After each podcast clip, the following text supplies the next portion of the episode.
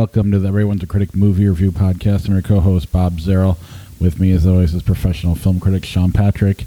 Uh, visit us at ihatecritics.net, everyone's a critic podcast.com. You can listen to us at Apple Podcasts, Google Podcasts, Spotify, Stitcher, Alexa, all your podcatchers. Our social media handle is Critics Pod, Facebook, Twitter, Instagram.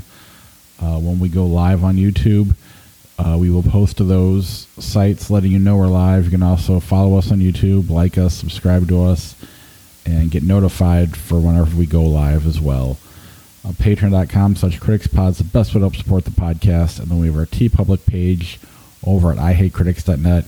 Uh, if you click on the TeePublic link or just search Critics Pod at TeePublic. All right, let's jump right into the episode. It, it, may actually be a short one. It may be long. I don't remember how long we recorded in the car, uh, but we will be getting to that later on in the episode. but before we get to the meat of our episode, we are not going to record next week due to Halloween. So because of that, Sean, you're going to talk about a Netflix movie we did not have on the docket.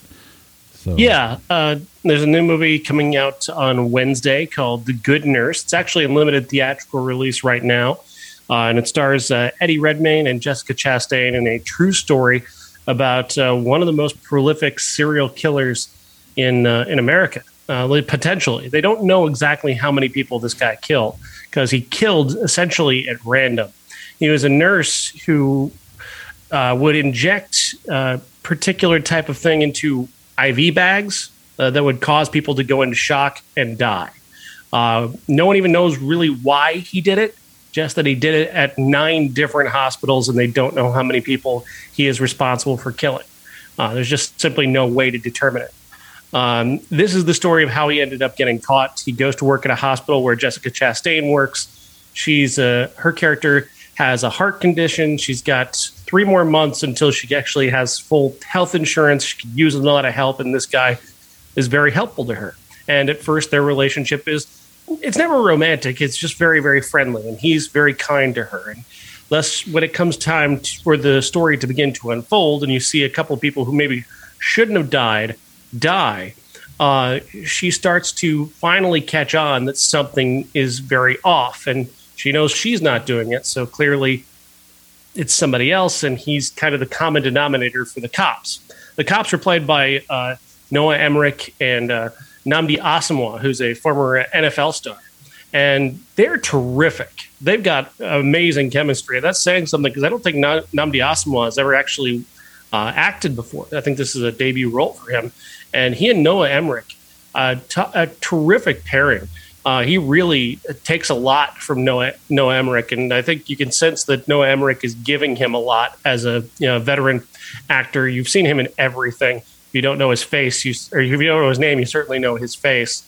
Uh, he's just fantastic in this, but everybody's really great. Jessica Chastain is uh, tremendous as a single mom with a heart problem who's trying to be a nurse, and the physicality of doing that job, especially in the third shift where she does it, and uh, that pressure really adds a lot to also the fact that she's coming up against hospital uh, leadership that really doesn't want anybody to talk about this.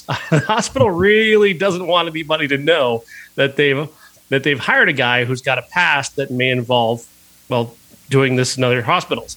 Uh, hospitals are short are so short staffed, and you know letting this guy in and letting him get to where he gets to it reflects badly on the hospital, obviously. Uh, and so the hospital is not too eager to have this looked into, and uh, thus she's up against uh, a lot of different forces here. On top of which, she's a little bit of she becomes a little bit afraid of him eventually, and you know, the, just a lot of really terrific drama. But then it doesn't play out in any way you would expect. The final scenes are just three characters in a room having a very important conversation, and it, it it's riveting. That sounds amazing. So it comes out Wednesday on Netflix. Yes, highly recommend. Uh, everybody should check it out. I can't wait. Love the cast already. All right, let's move on to the meat of our show, and we'll start with the big blockbuster Black Adam. Black Adam, uh, which uh, took in sixty-seven million dollars in, in, the U.S. and over one hundred and thirty million, I think, worldwide over the weekend. Uh, the best opening of The Rock's career, which uh, good for him. Uh, and yeah, it looks like it's a, a franchise start, it would seem. Uh, hopefully, in the future, this franchise is much better than this movie. Um, this movie is not bad, but it's certainly not good. It's in that very much of a middle ground of mediocre. Uh, I, I, referred to it as a cinematic shrug uh, in my written review, and uh, that's pretty much like, yeah, whatever. that's, that's, what the entire movie's attitude is. Uh, basically, he's a he's Black Adam or Teth Adam, as they call him in the movie. That's his historic name. Uh, he is the champion of a Middle Eastern, a fictional Middle Eastern co- country called Kahndaq, uh, and he's been in prison for five thousand years after having uh, destroyed much of Kahndaq trying to protect it. Uh, he's gotten the same powers essentially that Shazam had received uh, in his movie. Uh, that's that's why he has the lightning bolt on his chest, but that's not really referred to in the movie. It's just something you sort of know if you've seen these movies. he's supposed to be kind of a bad guy, good guy, like he's a good guy, but he's bad because he kills people. Um, that's a kind of a dynamic that plays out with him and Hawkman, played by Aldis Hodge, who's a good guy who thinks it's bad to kill people, which is good for him.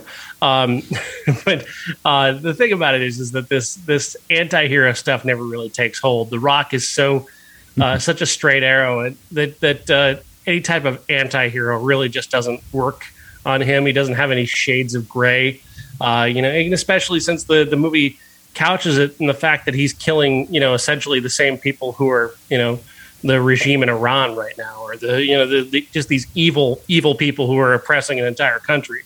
It's hard, you know, you're not supposed to feel bad for the people that he's killing, and it's hard to feel bad uh, for them. They're just as much killers as he is. So uh, the movie definitely messes up in terms of tone because uh, really I don't think anybody cares. Uh, this is direct by, directed by Jaume Collet-Serra, who is an absolute Hollywood hack. Uh, he's exactly the guy you want to direct uh, a movie that is going to be exceptionally mediocre. Yeah, that's funny. I mean, they've seen The Rock play these anti-hero roles before in wrestling. why mm-hmm. why can't they translate that to the big screen?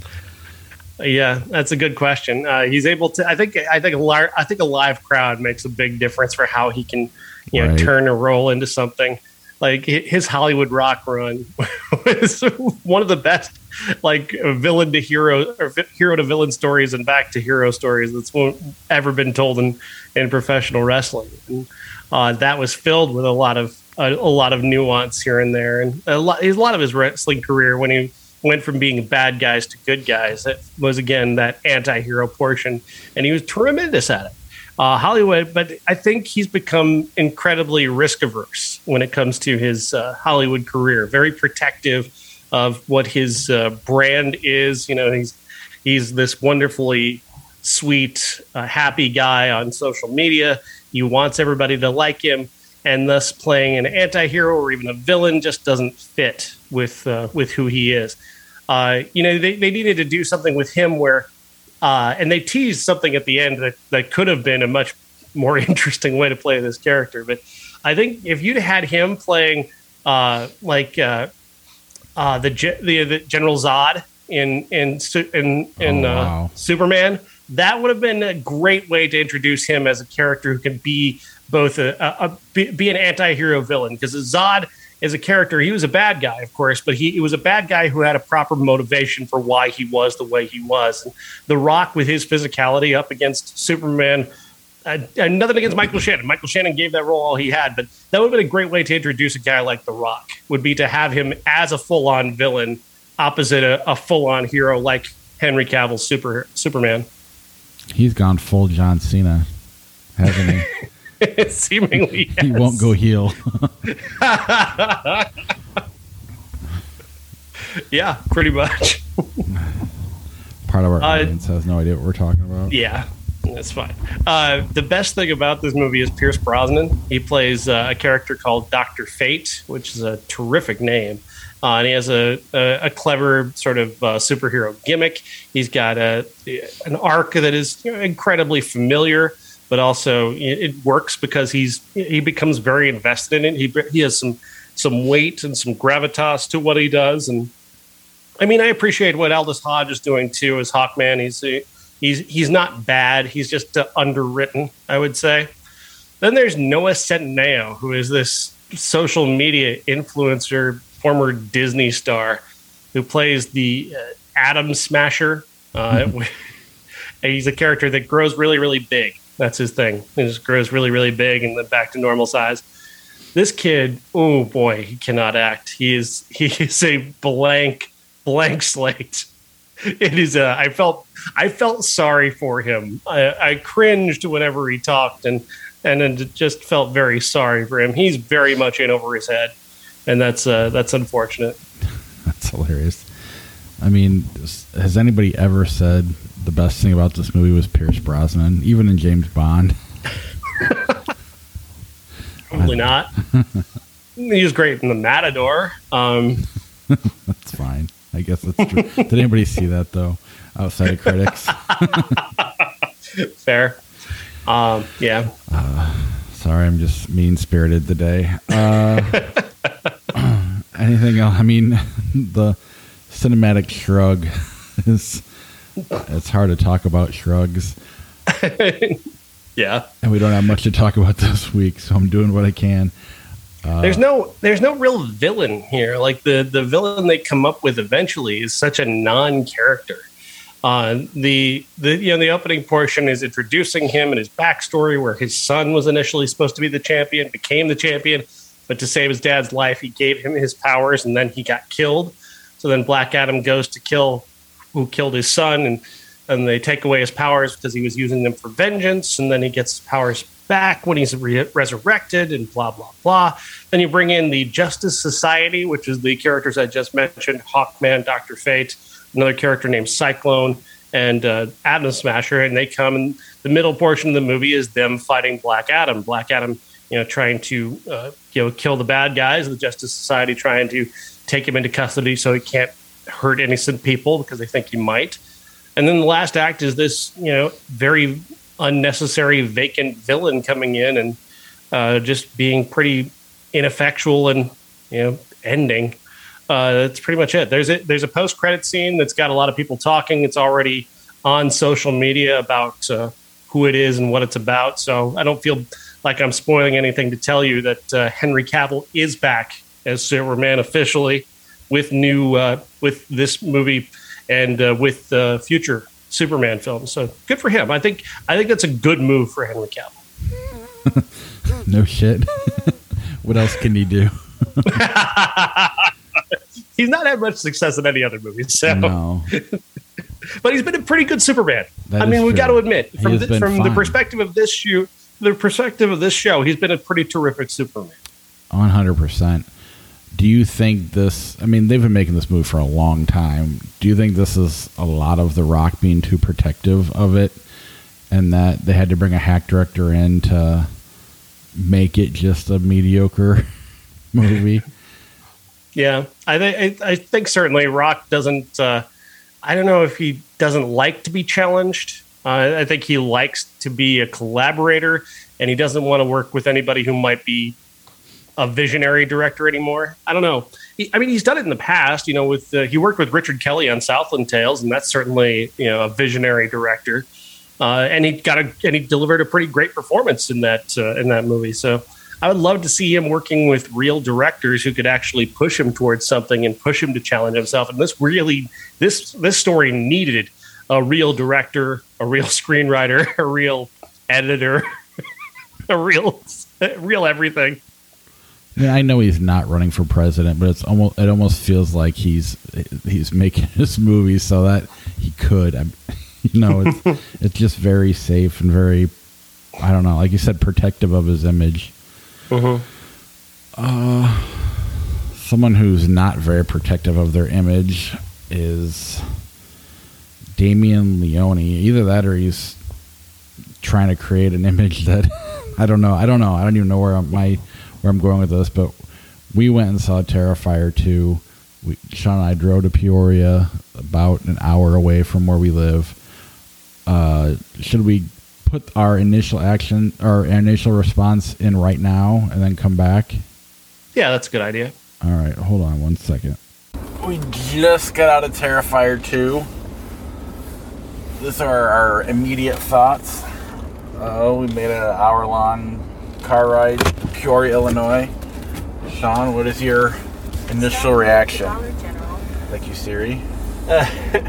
Uh, basically, that uh, you know, Terrifier 2, uh, written and directed by Damien Leone. Uh, and uh, it is a. Uh, it, we went to did this, d- decided to do this because there was so much buzz about barf bags and people leaving the theater, getting sick, and I wanted to know. I wanted to know what this was about. I wanted to know what the situation was, whether this is uh, for real or not. And it's not really. It's it's mostly a marketing thing, but I don't know what. I'm not disappointed. I can't say I'm disappointed. It. I'm just kind of surprised. It lives up to its reputation, but doesn't accomplish the full breadth of its reputation. If that makes sense. Absolutely makes sense.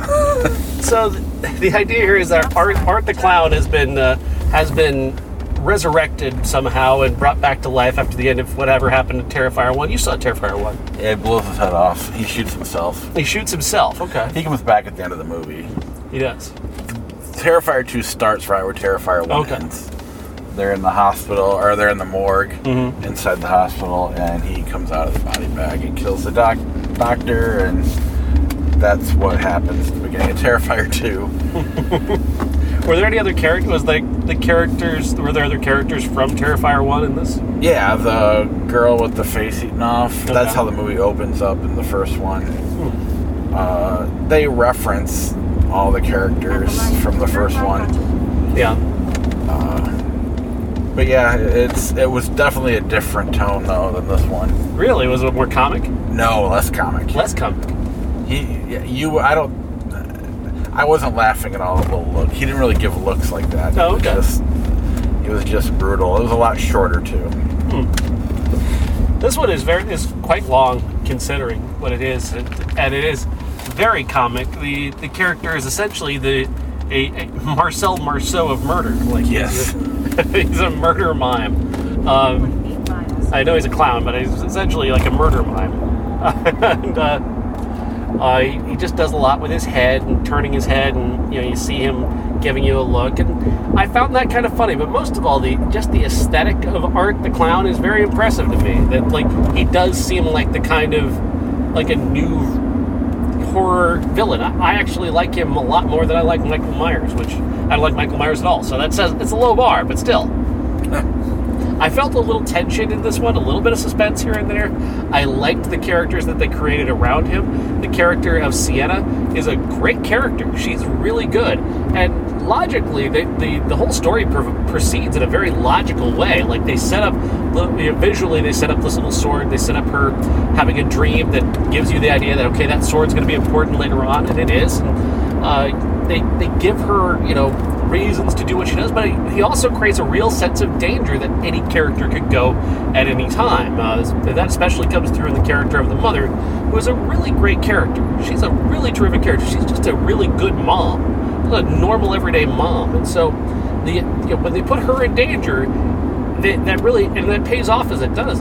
I was impressed. I was impressed by the by the setup and payoff throughout, and there is no like there's no joy in the violence, but the violence is incredibly graphic, but graphic in a way that's very impressive as opposed to as opposed to being grotesque. It's grotesque, don't get me wrong, but like it's not it's not exploitative. It's it's kind of it's not to the point of being over the top though. I'm not quite sure how to explain it. It's just really good. It's really impressively done. And and terrifying and gross and disgusting. Uh, very impressive in that way. Yeah, I don't feel. I, I mean, one, I think in Terrifier one, you definitely know nobody's safe. And if so, if you've seen that, you definitely know coming into this one that anybody can go. Because I, I mean, I don't want to spoil it in case you want to go back and watch it, but uh, you just never know who's going to die on that one. In terms of the violence and the, I mean, it's.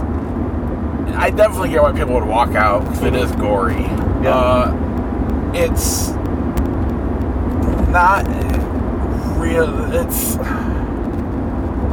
they were enjoying it. I mean, there was a fun in the goriness, but without like I don't know. some we've complained about in the past, Eli Roth specifically. There's it's like the wrong kind of joy. Like Yeah. it's almost a joy in how realistic it could look.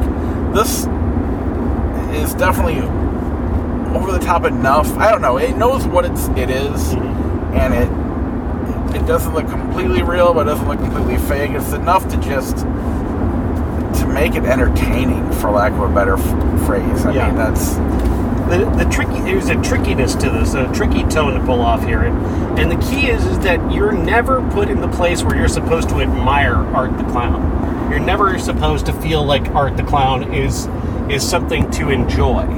He's always a villain. He is always a killer, and in that way, it allows you to feel the emotion of the deaths while also being kind of appalled and sort of. Uh, it's so absurd. It the, the, the it's it's an absurd level of grotesquerie. It's an absurd level of, of gross violence that that uh, it turns around from being like you're shocked and then it's just so absurd that you're kind of like I'm impressed by how you know it, it- and how weird that is. Like what a weird over the top choice it is. If that makes sense. It's, Yeah. it's it's tricky because I don't want to like I don't approve of anything in terms of like the presentation of violence. I don't want to I don't want to tell anybody it's okay that this type of violence is okay.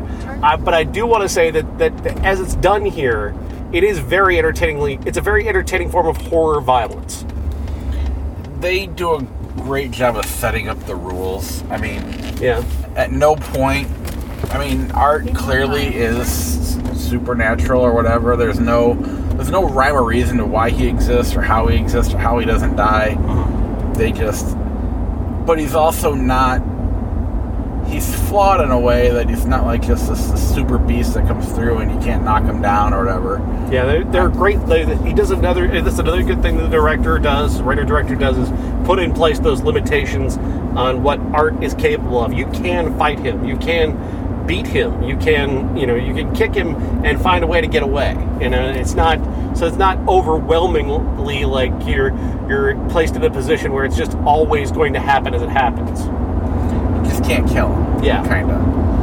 And I mean it's you know where it's going the whole time and there's nothing wrong with that. I don't know. It's like you definitely know like there's a early on there there are a couple of deaths that you're like well i mean it's classic horror movie stuff they're alone in a house by themselves Right. art is there dead but i gotta say like one of the deaths a character named Allie, and I'm, I'm going into spoilers i apologize but there that was an inventive like he took that in a direction that became right. so bizarre, absurd, high level comedy, honestly. Like it the way they pay it off, and it really is on the audience to it, really is sort of blaming the audience for enjoying hor- horror movie violence in a way because it's Halloween, so Art's getting away with all this stuff that he does because people are like, oh, Halloween, that's funny, you know, that's a dead, that's a dead body, you know. But the visual that he comes up with as these little kids come up to go trick or treating,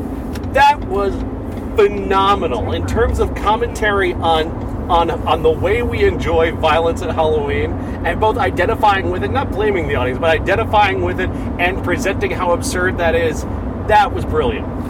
Oh yeah, that was that was. I, I mean, it's one of those where you almost, yeah, I'm almost ashamed for being entertained, if you will. Yeah. But at the same time, you know, it the movie knew what it was, and so many movies don't do that, especially when you're trying to be a sequel. Uh, and I don't know. I guess they're saying 2017. I think that's when the first one came out, or right around then.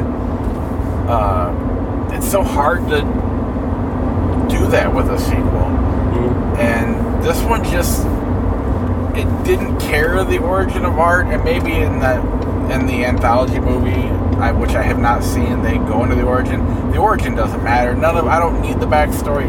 There's nothing that matters. I don't need the mask to come off. I don't care. Yeah. Uh, the way they presented it here was surprisingly entertaining. I don't know that I was scared. I mean, even the goriness was so much of it that it, I was kind of numb by a quarter of the way through it. Mhm. So it wasn't even like I wasn't even turning away anymore. Yeah. That said, you know, when he goes after somebody, he there's no the tension's constant because he'll just there's no waiting. Yeah. You know, as soon as he pops up, he's stabbing. Yeah. So and that's another aspect to it of the logic of it is that you know whereas I always, I was making fun of the Halloween movies because Michael Myers as a character they don't do enough to establish why he is like why he does silly shit like pose his victims in various different ways like they don't give him any type of personality if you will and I know that's a, the point is for him to not have a personality but Art has a personality very specific personality. He's this psychopathic clown who is this the name art is essentially a double entendre if you will because his murder is his art form. He's creating he's creating art and that's what he's taken on as a name. And and I, I, I, I can admire that because it, it makes sense that this guy would do that. It makes sense that this character, the way he turns his head and smiles at his victims, the the, the creepy aesthetics with the, the music and whatnot, all the all the creepy supernatural shit that he does, it makes sense that he does what he does. It doesn't make sense when Michael Myers stops to pose victims in various different ways and put masks on them and shit. It makes no sense. Here, Espe- especially since you have to imagine Michael Myers doing it. exactly. If you put him in a clown outfit, it, it, all of a sudden it works a little bit better. And, and this does. movie is fully aware of that. And that's part of what is neat about it. The performance by the guy playing Art the Clown is incredible. He is awesome. And he doesn't say a word in the entire movie, but his physicality, the way he works around the facial prosthetics to do what he does, that's incredible piece of that's an incredible piece of acting. He's awesome. Phenomenal piece of work. The key, I think, to what makes this work is that he understands the rooting interest properly. You're supposed to root for, for Sienna and her brother and their friends, and even when their friends are kind of shitty, they, they also tend to come around and not be as shitty as like a character, like say from the most recent Friday the 13th movies, where all the characters are so shitty that you come around and go, Jason, just finish these fuckers off, please. It's just, they're too obnoxious for me. He doesn't do that. Leon doesn't do that. He he uh, creates characters that, you're, that are very easy to root for, and thus when they die, it matters. Absolutely. Yeah, it's you know, clearly the director what's his name? Leon Leon, Damien yeah. Leon. Damien Leon, yeah. Uh, he he basically watched decades worth of slasher movies and learned what to do and what not to do. Uh, and weird because I wasn't expecting to be as entertained as I was because I didn't really really care that much for the first one. I didn't dislike it. I liked the fact that it was short. Yeah. Uh, and again, it, it, it, it operates in its own rule system, and you don't. Ha- it's not flawed by by being a Jason or a Michael or whatever. So it, in that aspect, I kind of like it a, a little bit better than those movies. But I, I mean, this isn't like I'm to watch this movie over and over again. It is way too long. hmm Uh, I don't know. I I guess I appreciate the fact that they spend that first half an hour setting up Sienna and the family and all the characters. Uh, I think that went a long way to making the rest of the movie great Yeah. or the rest of the movie work. At the same time, it's it's gonna hurt the watchability factor. You know, repeat viewings for me. I don't I don't see myself watching it a lot unless I'm gonna show somebody like my Right. daughter in a year or two or something like that. It, it is. Uh, it, I'm probably never going to watch it again either. I went into it with an attitude. I did. I went into it figuring I'm gonna. Oh, this is get this is silly marketing nonsense, and this is just going to be a nothing movie. And I'm almost disappointed how impressed I am by, by it. Yeah. just because I thought I thought the marketing campaign was a little bit much. I thought the however they got the Hollywood Reporter to report about people vomiting in the in the aisles and whatnot, I, I thought that was a bit much. And I, I do I do sense that people could get sick watching this movie now. I do having having seen it. At the same time, I also find it kind of harmless in in many ways Right. because it is so absurd and the key is to embrace that absurdity while also like embracing the idea of what a horror movie is and what people expect of a horror movie and and he does that brilliantly he, he, marries the absurdity to the expectations of a horror movie audience and that works very very well I couldn't agree more. I mean, if you find us repeating ourselves from what we already said on the podcast, this is our initial reaction, Yeah. immediate. We just left the theater where you can hear Siri in the background give me directions to how to get back to uh, Sean's place. Uh, and but I, I, I don't know. I, I feel like this one's gonna stay. I don't see my opinion changing between now and when we record. Uh, it's pretty. I'm just surprised at how much fun I had, and and even the throwing up stuff. I definitely see walking out. Yeah. I do feel like you're coming in with a pre-existing stomach ache, or you had some chili or something like that, and it's not sitting well Right. then you throw this movie on top of it. I don't think it alone will make you throw up. That said, we were very careful to make sure nobody was right behind us, just in case. Just in case. Well, some people sat right in front of us. I was kind of shocked at that. I They was- clearly didn't see the marketing campaign. They were very young too. I thought for sure maybe they might get up and leave, but no, they were they were tough. They toughed it out. I was impressed We were slightly nervous for half a second that we were in the wrong movie. because it took for. A- I've never been to an AMC before. I've been to an AMC before, but I've never been to this AMC before.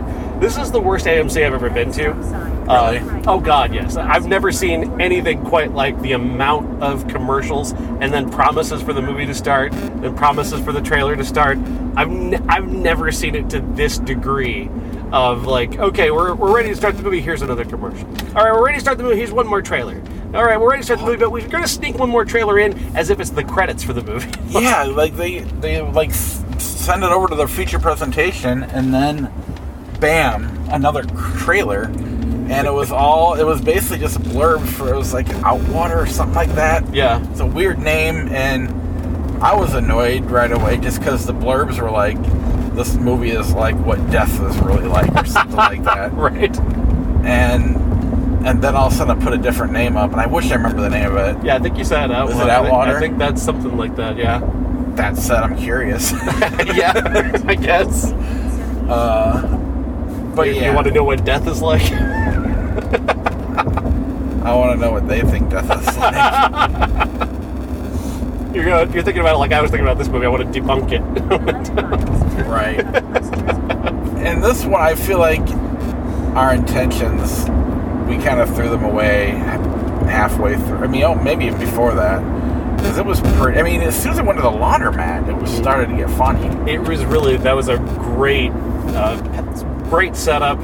Uh, it definitely got very funny right away. Uh, the character uh, Art, the clown, as much as he's done just horrible, awful things, like the way that they, the absurdity again of the situation that they create with him uh, having just committed a, a very bizarre, over the top murder.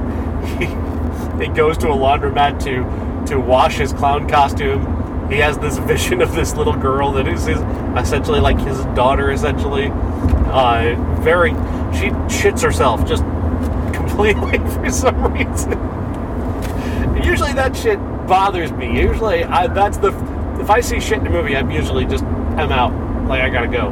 But I was like, that's just gross and weird. Okay, but I'm still whatever's happening here. I'm, I want to know more. And he's just naked. Yeah. And he's just stripped down completely. There's a guy sleeping on the side. It's like that was so absurd and very funny. And again, it's the facials of Art the Clown, the Well, guy who played him. Bare naked. They're Yeah. playing, essentially playing patty cake by himself. Yeah. He thinks he's playing with his imaginary daughter.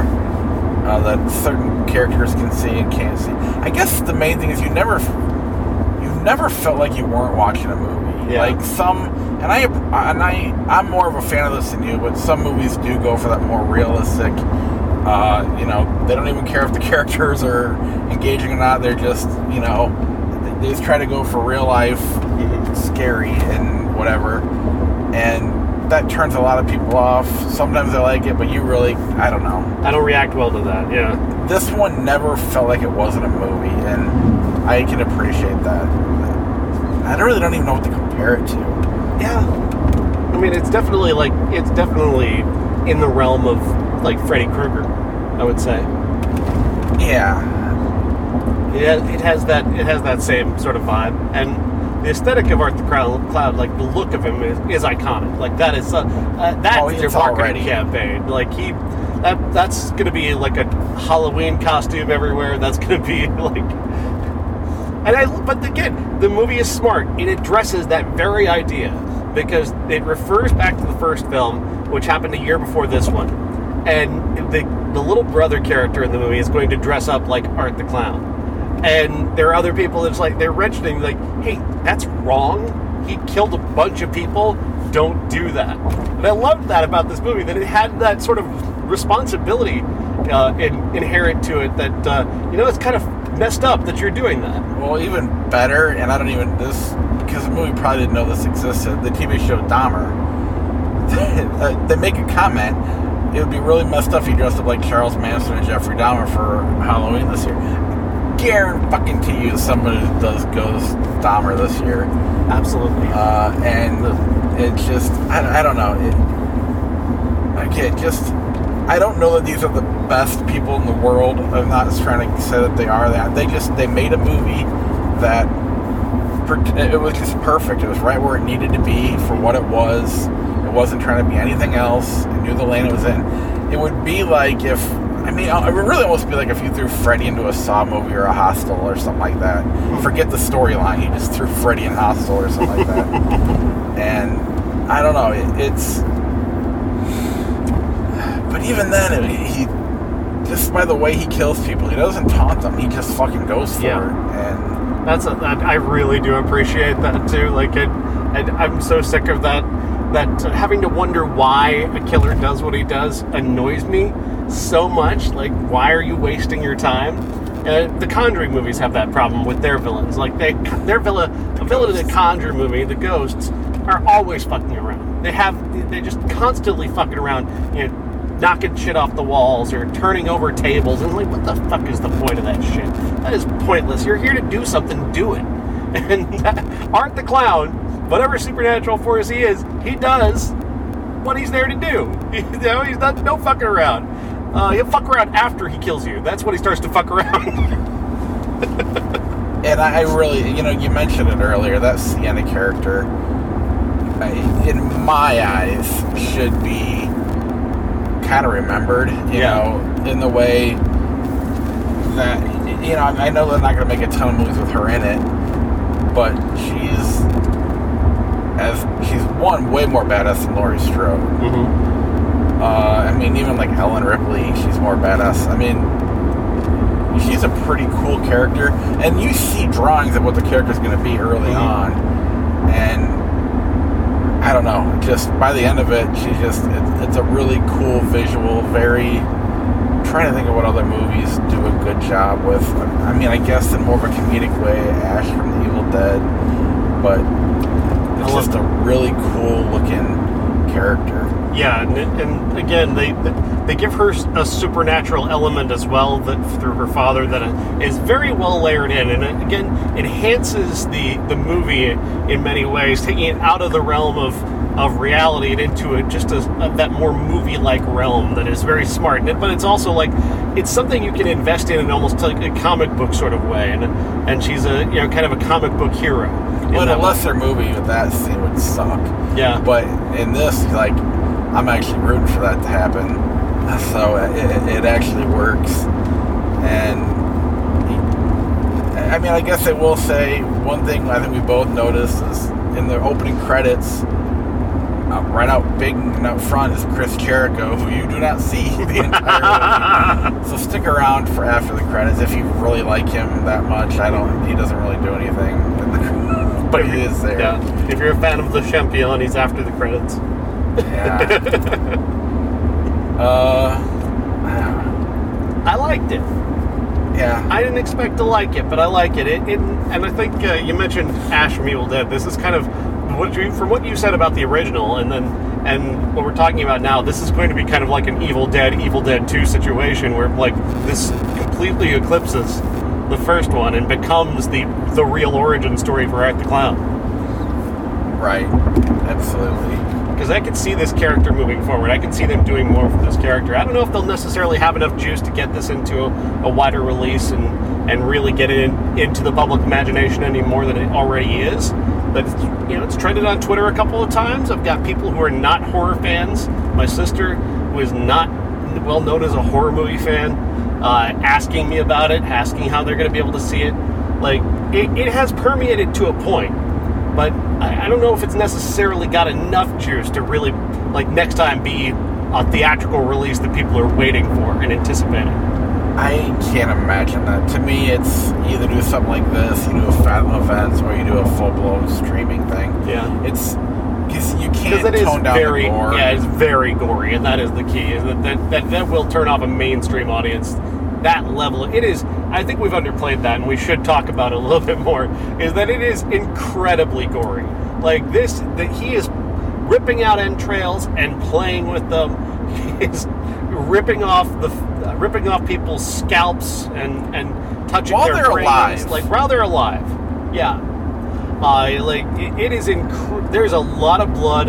He, he he rips off a guy's dick and shows the girl the tip of it because because the guy's shirt says just the tip.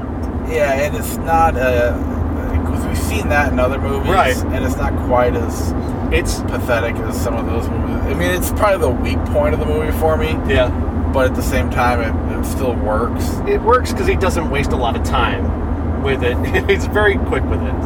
One thing, another thing I liked a lot was the lack of nudity for you know. Yeah. I um, a Luster movie would have put it in there on purpose. They there's some Considering the level of stuff. gore, yeah, that like with that level of gore, you would expect him to be a little bit more like, well, we're going to be this gory, we can show boobs. and he's never and the first one does and it's but it's not sexy at all Yeah. because they literally cut the girl in half after, right after they do it but i mean and he's not like raping his victims and there's nothing none of that Yeah. going on it's not like he's doing anything i don't know it, it just it wasn't a necessary thing and they didn't put it in the movie so i, I appreciate that This is not a clown who fucks. he just kills Just kills. Repeatedly stabbing that guy in the dick, though, that was. that was That was very shocking, and I knew it was going to happen too. Yeah, But it's not very obvious too. Like I, I, like the movie indicates what he's going to do once he's ripped the man's penis off, but it doesn't. It doesn't shove it down your throat, nor does it shove it down his victim's throat, which I, I can appreciate it on many ways. Absolutely. Anything else before we wrap it up? Now let's wrap it up. All right. I hope we don't repeat ourselves too much. Okay, we're back. Uh, we didn't obviously listen to it live. we just inserted it into the podcast. So, uh, but how are you feeling about Terrifier 2 now that a few days have passed? I, I'm even even more impressed and and uh, really admire admire, admiring this movie, um, especially the the when I was writing about it today, and my review is now up, uh, and you can find it at Podcast Sean on Twitter, and I'll post it to our Facebook page as well.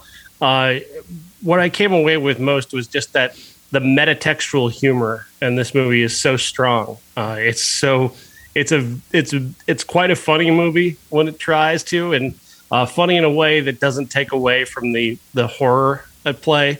Uh, it's such a well calculated and well put together movie that the humor it works alongside you know the, the traditional final girl horror story that's going on, and of course that over the top obscene gore in the movie. Um, but uh, what I, I mean, there's a, we talked about a little bit uh, in in the uh, in the car, and I, I just love the scene where there's a human head used as a candy bowl, and how uh, you know, Terrifier Art the clown answers the door of a house where he's just murdered two people. He's got this human head filled with candy. He's handing it out, and the kids and the parent who's with them is just really impressed by it. Like, wow, that's a really cool prop that, really looks like a real human head. And of course, we know that it is. They don't, but it's such a perfect metatextual uh, comment on how we've just normalized extreme violence when we're celebrating Halloween. You know, we we normalize death. We normalize these types of extremes, and this movie challenges that by taking that notion to its most extreme idea by oh this is what you enjoy well here's the full breadth of what you're enjoying you know, the actual destruction of a human being being completely mutilated and destroyed And it's not that this movie is anti itself or anti Halloween. It's just that it's it's it's making a sort of a comic observation about about how we've normalized that stuff. And I really really like that. There's several scenes uh, that that are like that that uh, that appear in this movie that uh, make that comment. And again, the, the, the main the main guy, uh, uh, David Michael Howard, I think his name is, playing Art the Clown. He's just phenomenal. His physicality, the the the way he acts with his eyes and that uh, ridiculous uh, smile. It's like he just he's so well in control of his own physicality and his own physical presentation that he becomes both terrifying and absurdly hilarious at the same time. Yeah, I can't. Again, I said it a lot during that the car ride home, but I can't believe how much I enjoyed this. We both definitely came into this movie ready to not like it. Maybe not. That might not have been our intent, but it was definitely ready to debunk it, and uh, we got rid of that mindset right away. And then I, I even texted my brother, who's a big movie fan, and I was like, Terrifier 2 is actually really, really good. And he's like, fuck that clown movie. I'm not going to go see it. He had the, he's doing the same thing I was doing, you know, as well. But we went and saw it just for the podcast for shits and giggles because it was a week mm-hmm. week. And I'm glad it really is. I didn't think a movie could be this. A horror movie could start a new uh, franchise like this and be this much entertaining. You know, not in the way. I mean, you have franchises of start like The Conjuring and whatever, but this is a slasher. Like it's an out of the Freddy, Jason, Michael Myers, you know, idea, and it's new and it somehow works. It's mm-hmm. weird. I, like I don't know how he did it, but he's he certainly did, and it. I can't recommend it enough. It really is fun. It's not for everybody. No, definitely not. Like it, we can't under we cannot uh, uh, underplay the gore here. The gore is severe. It is if you're if you have a weak stomach, you could become sick watching this. This movie goes to an extraordinary extreme in terms of pr- the presentation of violence. Like at one point, he's uh, basically starting to eat one of his victims uh, who looks like she is already dead from what he's already done to her. And another character walks in, and that crew and the victim is still kind of alive. And it is a tremendous jump scare, but it is there's blood everywhere. Uh, she's her, her she's been cut open badly. Her brain is on display. Like this movie goes there in a big, big way. And if that's a problem for you, stay away because this is not going to go well for you. Uh, the people who probably uh, underestimated this movie are the ones they're talking about in the Hollywood Reporter story about people, you know, throwing up at screenings and walking out. Uh, I can definitely understand why you did that, uh, why why that happened because you know I, I was this movie goes there in a big big way, but it goes there in a big big way again because of that uh, metatextual commentary on the normalization of violence and the way that uh, what is it that you're celebrating when you're celebrating you know these types of killers? Uh, the, the, there's a character the younger brother of the, of the main girl uh, he wants to dress up like art the clown for halloween and to and his mom and his sister call him out for it saying that this guy killed nine people and his body's missing he might still be out there but on top of that you're celebrating a person who murdered nine people and you know, at the same time, you and I were talking about uh, this Dahmer thing on Netflix and how there are probably going to be Dahmer costumes this year because that thing was so popular. Um, and that that is exactly essentially, yeah, that is that is really gross and uh, and disgusting that that people don't take that into account. Uh, and Terrifier, as much as it's not a movie that's very serious, in any way and not trying to make many serious points, at the very least, it's throwing that in your face. At the very least, throws that idea of violence in your face and forces you to kind of look yourself in the mirror and go, yeah, okay, that maybe I'm taking this a little bit too far. Yeah. And I'd even argue that one, I think had we gone to like Arby's before the movie, we might have gotten sick. We went to a slightly classier restaurant before we saw the movie. Uh, and at the same time, I think if you're someone who's not sure about gore and you want to give it a shot, if you could make it 10 or 15 minutes in, eventually you get desensitized to it, sort of. It's just so much of yeah. it that it it's not as effective as it was early on. But it, at no point is it annoying. It's just kind of like it's more neat in a way. I don't know if that's the right word, but i impressive, I guess, is kind of what how what they do with the gore. Uh, I I can't say enough. The way they they take this killer and make him wholly original, while still hanging out in the same vein as a Freddy Krueger or a mm-hmm. Jason or a combination of the two, uh, and make him more yeah, brutal.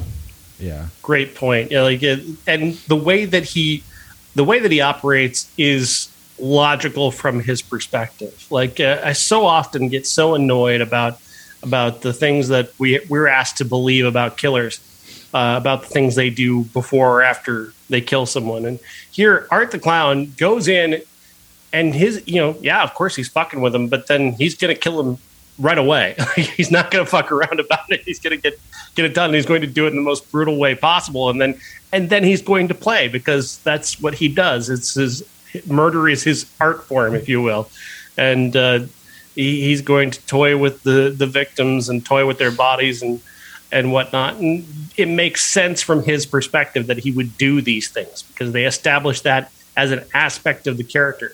So what I hate about Halloween is they never ask, they never settle that as an aspect of Michael Myers that he, you know, plays around with his victims after he's done with them. Uh, that's just something we're asked to believe. And here we're not asked to believe that, we're just told that. And I appreciate the directness of this character. And I'm curious if, you know, this franchise does continue, if Damien Leone holds on to all of it and does it every time, or if he hands it over eventually, you know, like mm-hmm. Wes Craven did, like Sean Cunningham did, like John Carpenter did. Uh, I would hope he can hold on to the reins, and then there's never a remake. There's never. I mean, it can never be a hundred million dollar movie. It never will be. Uh, I don't care how good or you'd have to kill all the take all the gore guts out of this movie in order to make it make yeah money. The, this is not going to be a four quadrant film that your grandparents go to see that pushes it over a hundred million dollars never going to happen um, but they are expanding to a thousand screens this weekend which is pretty neat uh, for this movie and uh, certainly at least we'll expand this movie. I think it's if it lands in the twenty to twenty five million dollar range, I think that would be pretty good oh, for this movie. I don't know what the budget is, but but uh, they can push this thing to twenty million, which it looks like they potentially could. Uh, that that's that's pretty remarkable considering how in, insanely graphic this movie is. Abs- oh, that would be an amazing uh, box office for them, and I do think this is a movie that will stick around. It's, I'm not a big enough horror fan to watch this over and over again. I like I said, if I ever see it again, it's because I'm showing my daughter or something like that when she's a little older. Uh, but that would be it. I'm not going to mm-hmm. watch this on my own because it's not. It's too long. I do think it is a little fat, uh, but I, I still there that horror crowd is going to watch this movie every year and uh, I think it's going to do really well on demand and later on on Amazon and whatever else. So uh, kudos to them. Yeah, um, if you're wondering maybe where this lands in terms of the, the, the best movies of the year, obviously I think both Pearl and X are better movies mm-hmm. uh, in terms of just the artistry of what Ti West and what uh, uh, what he does with those two films. This this doesn't certainly come close to that, but uh, it you know, if top 15, top 20 movie of the year, I think absolutely. I really, I mean, I, I admire this movie more the further I get away from it. So that's something. It's entirely possible. It's hard for me to say that without going through a list because this has been a pretty phenomenal year mm-hmm. in movies. Uh, that said, this is a pretty memorable experience. The fact that we made the road trip, we haven't really seen each other but twice since COVID. so, you know, I, I'm throwing that part as the viewing experience was a fun car ride there and back. Uh, but it, it, definitely is going to be one of the more memorable experience, a top five memorable experience. But in terms of top ten movie, probably not. And after, I mean, it's just such a good year so far, and it's mm-hmm. not even over yet. So uh, we'll see.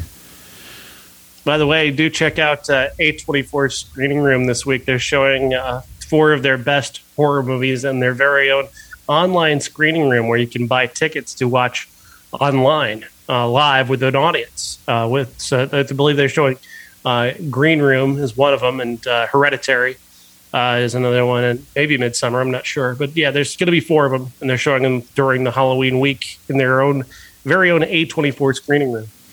That's awesome. And A24 does the best horror movies. They've they've owned the last decade as far as I'm concerned. Absolutely. All right. Speaking of owning the decade uh, or a decade, uh, our undisputed classic is Bud Abbott and Lou Costello meet Frankenstein. Did I bore you? no, I love this movie. Awesome. this is a great movie. Uh, what a perfect, I never would have guessed, but what a perfect marriage of, of ideas here. Uh, Abbott and Costello and the MGM Monsters really actually go very well together. Uh, the idea here is that uh, uh, Bud and Lou work at a work somewhere where they take packages in and deliver packages, and they deliver the bodies of Frankenstein and Dracula to this museum where they uh, come back to life. Uh, Dracula is trying to put uh, Frankenstein back to life as his uh, slave and wants to find a brain to put in Frankenstein's body. Uh, the Wolfman, played by Lon Chaney, is trying to stop them. And caught in the middle are you know Bud and Lou, and especially poor Lou.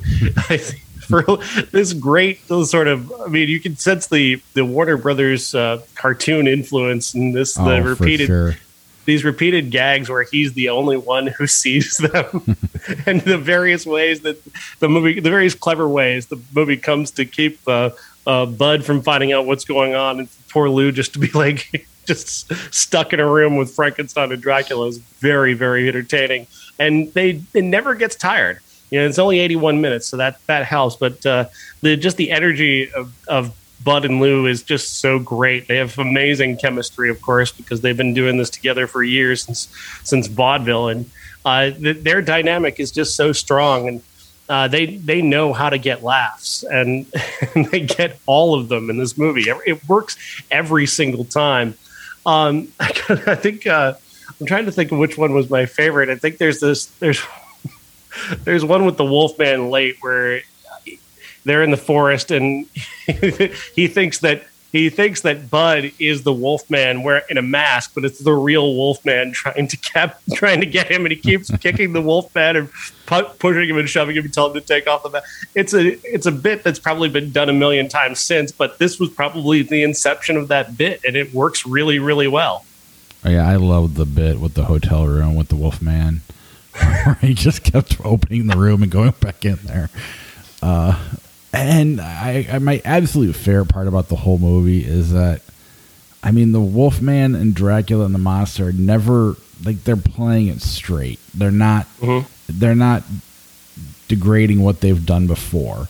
You know, they're they're the same characters in this movie, and like you said, it's a perfect marriage. The reason it works there, I, it makes no sense why it works. It just does. I mean, it's probably because of Abbott and Costello. Uh, they have such good chemistry together that they can just have anybody go in and out of their world. Uh, but I mean, it, it, these Bela Lugosi launching, they're not. They're taking this seriously. They're not trying to go down to the level of Abbott and Costello. They're playing their characters and they're playing them Mhm. perfect. And I just love how it how watchable it is. It's something that I feel like if my ten year old had come in and watched me watching it, he would have stuck around and just kind of started watching it too because it's it's surprisingly watchable for a movie from the 40s or whatever, whatever year this was made. Uh, I I think it kind of holds up. I mean, largely due to the influence that it's had on cartoons since then. But Mhm. I, I thought it was really, really watchable. I was impressed too because this is a you know the reputation of this was like the Universal monsters are on the, on the downside of their careers. They're up, you know they're on their way out in terms of their popularity. They are thrown together with Abbott Costello uh, as a way to just kind of find something to do with them that might make money and. They turn around and they make a really good movie. like they didn't, they didn't cut corners. They didn't cheat. Uh, they didn't uh, make Dracula, Wolfman, or Frankenstein look like fools. They took them seriously. They made Bud and, and Lou the, the butts of the jokes the entire way through. And um, that it turns out to be just this perfect marriage of, of comedy and monsters. Uh, and it, it just uh, it works because everybody's playing their part as they should. Nobody's out of character at all in this movie. It makes perfect sense. Uh, oh, the best gag though, my favorite gag came at the end of the movie. There's a cameo at the end of the movie. it's just a voice cameo, but it is awesome. I recognize that voice right away. It's one of the most recognizable voices in the history of film, and just the best joke in the movie. And it, it really it sends the movie off in just the best possible way. Absolutely. Uh, I'd highly recommend people going to check this one out. It it's I don't know if you can call it a classic. I'm going to call it a classic. It's worth it's a fun classic. It's not one you hold up there against Casablanca, but it you definitely it's it is just a lot of fun, and I think you should go. I think it. it's I think it's so much better than the reputation that it's been given as the again this sort of desperate idea to keep these monster movies alive. Um, I, I, think I think it's a it's so much better than that. They these these are a group of people who who came together, were kind of brought together by the studio, forced together by the studio, and they didn't half-ass it. They didn't they didn't uh, play it off like this is just something to toss off and you know get out of the way. They took it seriously. They married what they did each side and and made it work. And they made it work brilliantly. I think this is the kind of movie that should that should be considered a classic and should be remembered far better than it is. Hundred percent. Anything else on Abbott and Costello meet Frankenstein? No. I mean, I'd argue the worst thing about it's the title because Frankenstein's not in it. It's just the monster.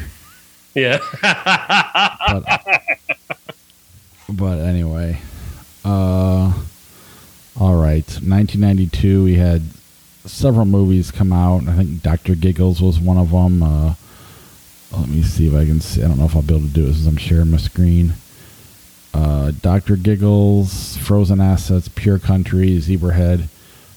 But yeah, I forgot to watch uh, Doctor Giggles. Unfortunately, that's okay. But we've both seen Reservoir Dogs enough times to talk about it again. Uh, the debut of Tarantino as a director, and it's and it's brilliant. You know, this is a this is pure Tarantino. It's uh, it's the perfect precursor to what he came to do in Pulp Fiction. It's an intro. It's this you know loud, violent introduction to what he do, does so well. Uh, the the his own sort of beat that he plays that uh, seemingly no one else can play. Uh, this work of homage uh, that is both homage, but it's all also it's very much its own thing. Uh, a heist gone wrong leaves a bunch of guys trying to figure out who betrayed them, all in this one location, uh, playing out with shifting dynamics of power, who's in charge, who's on what side, uh, the secrets that are that are built in uh, brilliantly, uh, and just the these wonderfully drawn characters who each have just this very pronounced personality. Uh, the one that always stands out for me when I watch it again and again is Harvey Keitel, who you know, he is the most like he's got the biggest reputation of anybody in the movie coming in as the tough guy, you know, supporting player. And what strikes me so much every time I watch Reservoir Dogs is what a he's a, as being a violent killer, he's very kind and compassionate uh, towards Tim Roth's character. He very much cares about this guy and whether or not he's going to live or die.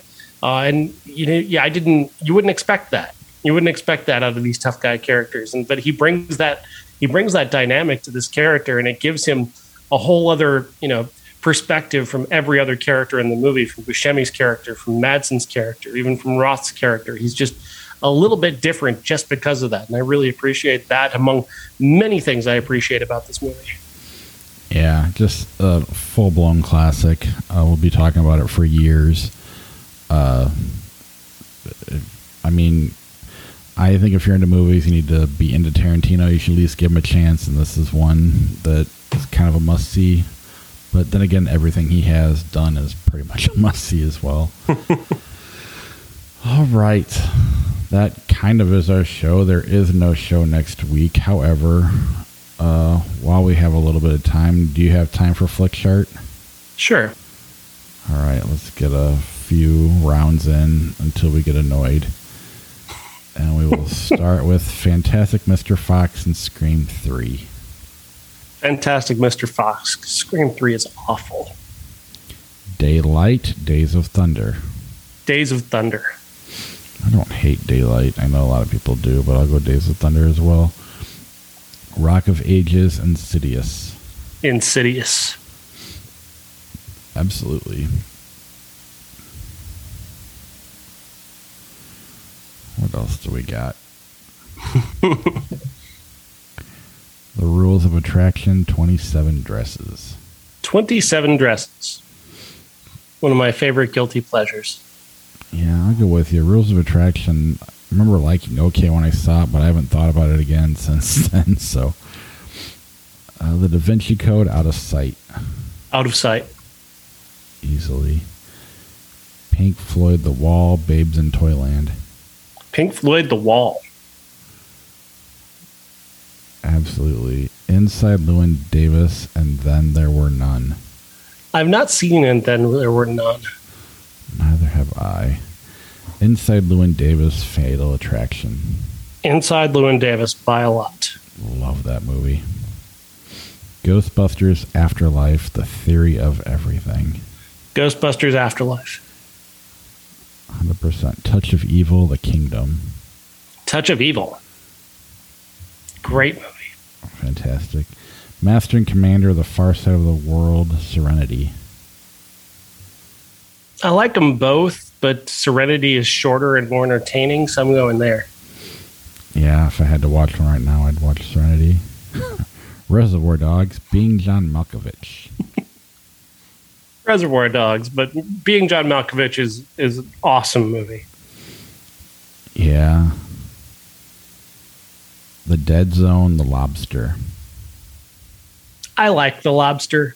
I get in trouble for it. I get yelled at a lot by my friends. I tried to show The Lobster to some friends of mine. They get they became so enraged they turned it off before the ending, which is unfortunate for them because I like the ending. Is that A24 or no? Yeah, what I thought, yeah. I, I enjoy The Dead Zone, but, but The Lobster is just so wholly original. You can't argue with that one. Jacob's Ladder, 1990, Major League Two. I can't even remember if I if I like Jacob's Ladder or not anymore. It's, it's totally slipped my mind. Um, And we watched it as a classic two years ago. I know. Just- I don't remember.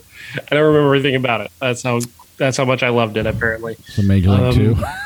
yeah. It's- I, I I remember laughing at Major League Two. I, I I saw Major League Two before I saw Major League, so I'm a I have a soft spot in my heart for that. Dragnet, the Killer Elite. I've never seen The Killer Elite, but I want to. That's a Yeah. cool. Not that's a cool title. I've never seen it either. Uh, James Caan and Robert Duvall. That looks cool. Seems like a can't miss. Sure it can, but uh, Dragnet. There's a reason we haven't heard of it. So most likely. Dragnet, all the right moves. Mm, I don't have much of a memory of all the right moves. Um, I'll never forget Dragnet. Oh, I love all the right moves. Although, Yeah. I mean, you see Tom Cruise's penis, and if you can't remember that, then how do you remember anything? so maybe Dragnet's better. I don't know. The Dragnet's better. I don't. Think, I don't know if either of them are are very good, but I remember Dragnet just because t- I like Tom Hanks. I like funny Tom Hanks, and Aykroyd is so very much in character. Uh, my my sister and I still will reference the Virgin Connie Swales to, to this day. And, and I really enjoy Craig T. Nelson as a football coach. He does that really well. Let's flip it and see who wins. And the winner is that is a tails. So Tom Cruise's penis wins. Under the Tuscan Sun, Fever Pitch. Fever Pitch, Yeah, Red Eye, Father of the Bride, Part Two. Red Eye, by a lot. Beat Street, Deuce Bigalow, Male Gigolo. Beat Street, Don't even know what that is. Battle of Los Angeles, Tootsie.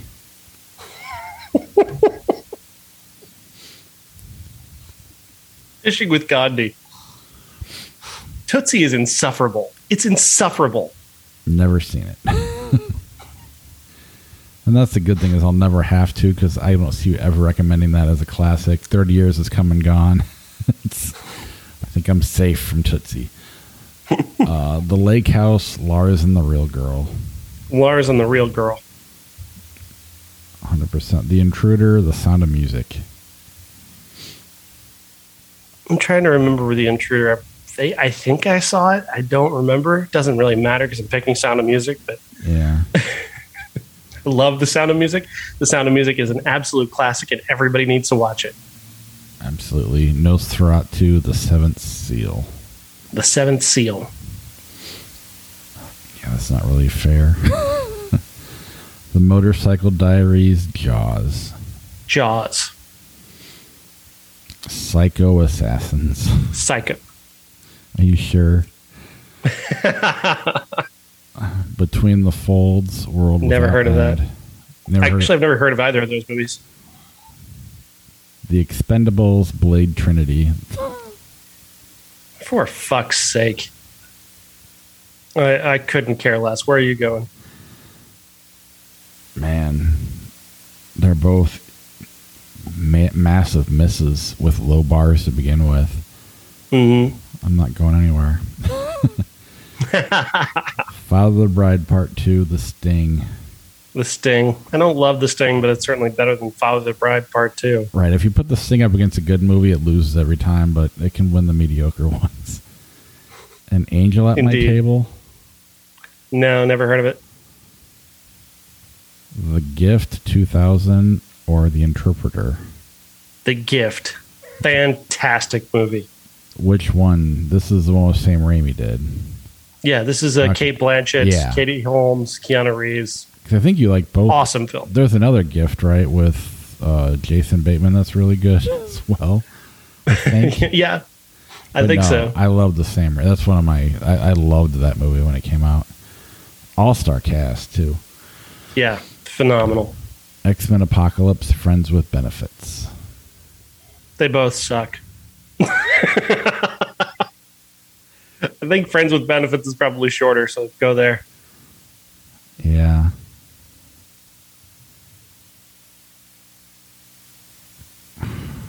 Right, now you have to answer. X Men Apocalypse Congo. Congo's funnier. not, not because it intends to be. The Apartment to Die For. The apartment. But I love to die for. Yeah.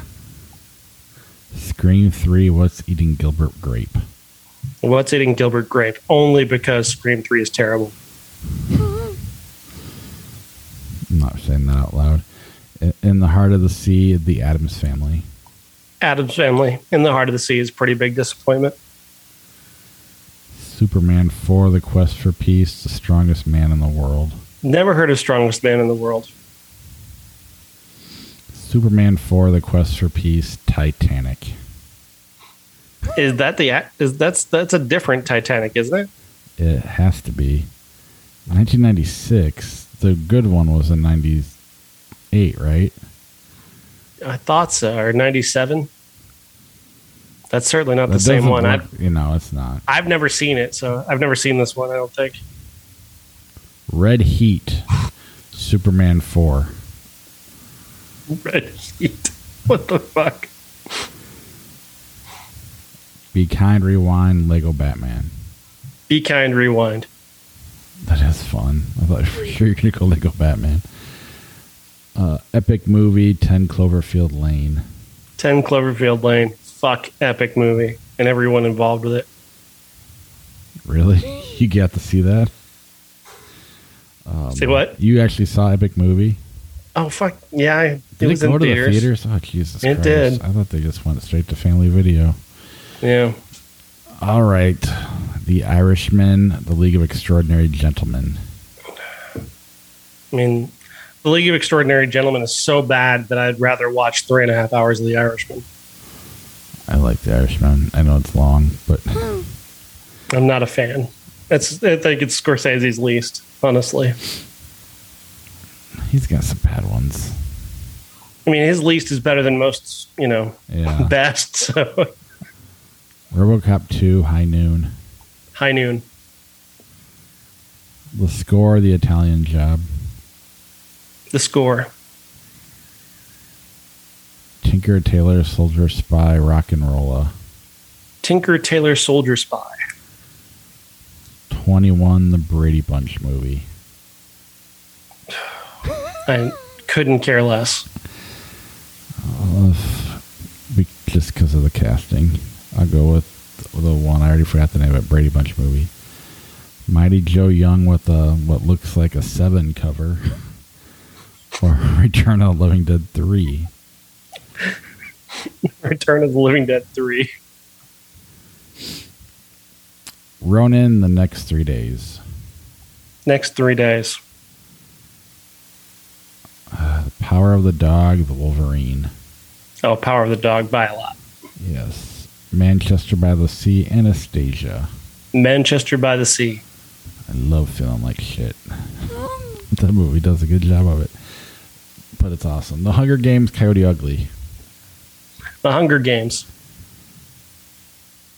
I just wanted something to end on. Spy Game, Spy Game, A Time to Kill. Hmm. I I worry that A Time to Kill hasn't aged well. Uh, Spy Game is good.